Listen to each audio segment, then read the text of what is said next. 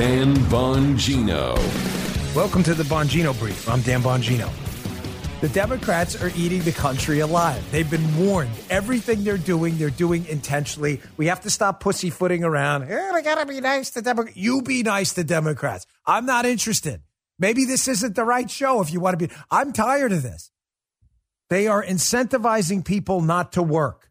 They are getting ready to pay people a ridiculous amount of money to not work. There is dignity in work. I'm going to do this show till the cows come home because if we as Republicans can't get our heads out of our collective asses and start getting this messaging right, that it is not compassionate to separate people from the dignity of work and creation, then the Republican Party's done. And I don't want any part of it.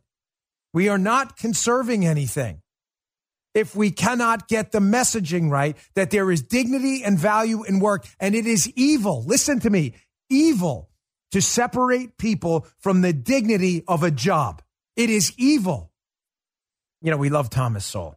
Thomas Sowell is one of the legendary thinkers of our time, of any time for that matter. Here was Thomas Sowell decades ago warning about the dangers of welfare, welfare, government taxpayer payments paid to people to not do anything. Here he was. This is a two part video. The, the clips are short. Don't worry.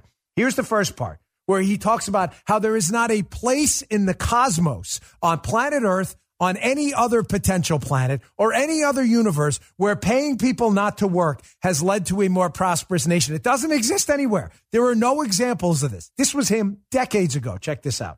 There are other people who sincerely believe that if they will hand out things here and there, that this will in fact benefit people. Again, looking at uh, your point is it doesn't. It doesn't. I, I haven't been able to find. I haven't been able to find a single country in the world where the policies that are being advocated for blacks in the United States have lifted any people out of poverty. I've seen many examples around the world of people who began in poverty and ended in affluence. Not one of them has followed any pattern at all like what is being advocated for blacks in the United States. Uh, many groups have remained in poverty for a very long time trying to follow those patterns. There are no, this was him decades ago. The king, the monarch, of sanity, Thomas Sowell. There are no examples anywhere on planet Earth of government welfare programs producing generational prosperity. There are none. There are none. There are, however, legions of examples of free market capitalism, entrepreneurialism, and working, going to work. Remember the motto of the Dan Bongino show from this point forward, given this new president we have who wants to be the next FDR. The new motto is get your ass to work. We're working, you work. That's the new motto. Yeah, that's harsh.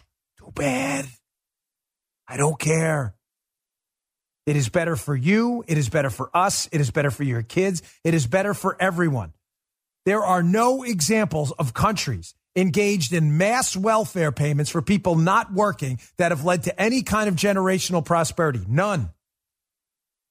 And to the people out there working, which is 99% of my audience, a sincere, heartfelt, can't reach my chest because my elbows don't work. Thank you for setting an example for your kids, for us, for feeding us, for trucking the goods to our stores, for policing our communities, for being freedom fighters overseas in our military, doctors for healing us, nurses for healing us, janitors, plumbers for keeping the world a, a, a sanitation laden place where we don't have to worry about disease all the time. Thank you all to the architects for building safe buildings. This world is the way it is, and this country is great because of you, and you built it. And to the people who refuse, refuse to do that, while these other truckers and architects and pilots and doctors are healing and feeding and giving you drink and giving you entertainment. Even people out, listen, Hollywood's not all full of leftists. There are gaffers out there, lighting people, all sound specialists. They're not all liberals. They work for a living too. Thank you. Here's the second part of that Thomas Sowell video. Again, why did I play? There are thousands of Thomas Sowell videos on Thomas Sowell speaking about welfare, which is what we're talking about now. Why did I pick these older ones? Because, folks, the things he talked about decades ago are still true now. Here's the second part of that interview. He's uh, talking about William Buckley. He predicts policies. He says, listen, these three things are keeping minorities, specifically the black community, poor. He mentions three things. I want you to listen to this minimum wage, poor schooling, and welfare. Check this out. Well, is it your is do I understand you to say that the government has exacerbated the plight of these poor blacks? Yes. How? A number of ways. One, they've made it difficult to get jobs, to get started in the job market. Minimum wage law would be one of those things, but only one. Uh, the terrible schooling would be uh, a major factor. That if you're going to turn out kids who are 40% uh, functionally illiterate upon graduation from high school, then you're going to have very serious problems in the job market. And the government is responsible for that? The government Through runs the the, public schools. schools. Yes. State and state as well as federal. Uh, they're doing many things to make it much tougher for the person at the bottom to get started. Uh, and they're also making it uh, less necessary to get started by having various subsidy programs, food stamps, welfare, and so on, which uh, uh, reduce the difference between working and not working. So that the, the general tendency of what they're doing is to make it harder to rise. But of course, if you're lucky enough to have started to rise before these programs began, then you're in great shape. He just lays it out. You want to create generational poverty? First, let's uh, up the minimum wage so that workers with few skills, very few skills, can't get a job at the entry level and learn those skills. That's what you do. When you make the minimum wage $15 an hour and people don't have the requisite skills to produce $15 an hour in value, what happens, geniuses on the left? Anyone? Anyone? You don't get hired. So you have people out there, good people, hardworking people, younger maybe, haven't finished their schooling yet, have never had a job. They show up and they say, Hey, I'd, I'd like to work in your steel factory. Do you have any steel skills? No. Well, we could teach you, but it would cost us $15 an hour. Well, that person doesn't have the skills that'll produce $15 an hour in value. So what do they do? They go and find someone else. So that person then never gets a job and never obtains those skills, hard skills and soft skills, showing up on time, showing up, you know, lo- not looking like a slob, learning how to interview, learning how to interact with people in the workplace. You want to create poverty? Tell people with no skills they can't get a job because they can't meet the minimum wage requirement. There is no more destructive employment policy nationally induced potentially with this new fight for 15 that will cause more poverty among low skilled workers than raising the minimum wage. Dan, that can't possibly be. You're raising their wage. No, you're not raising their wage. The minimum wage, the real minimum wage is zero. If you don't have a job because you can't produce $15 an hour in value, your minimum wage is zero.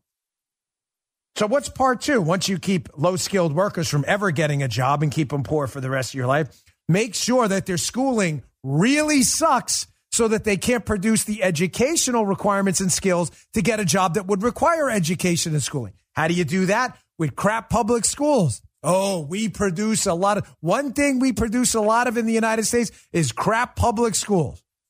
The verdict is in. Yes. We, our productivity is internationally, intergalactically recognized. Our high productivity in producing crap public schools. Our output of crap public schools is off the charts. You have the crap public school scales. The United States at the top. Like, man, they are really good. Their productivity is amazing. They're producing a ton of crap public schools. How do they do that? Well, you have educational bureaucracies, liberal lunatics, critical race theory people, and some, some teachers and teachers unions, some that just don't care. Thankfully, some do. So keep them from getting a job with minimum wage requirements. Then make sure they have no education and no skills whatsoever. So then when they go for a job with no skills and no education, they can't get it. So now you're really guaranteeing generational poverty. But what's step three? What step is it? It's, it's three. There's, there's three legs on the stool. What is step three of the generational poverty equation? What is it? Well, Thomas Sowell told us. If you were listening, you paid attention. You already know. Let's make sure we have a generous welfare system. So whether you work or not, it's irrelevant.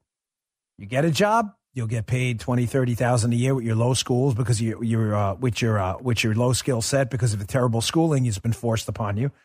It's not your fault, by the way. You didn't invent the public school system. It's not. Listen, not getting a job is your fault. But the fact that if you grew up in a, a low income area in, a, in, in one of America's big cities, you probably went to a crap public school. It's not your fault. It is your fault for accepting it, though. Don't accept it. Don't accept it. You're not doomed to poverty forever. But you are doomed for poverty if you accept the government welfare payments for the rest of your life in lieu of working. You are doomed, and so are your kids. Don't buy into this victim stuff. There's dignity in work. The Dan Bongino Show.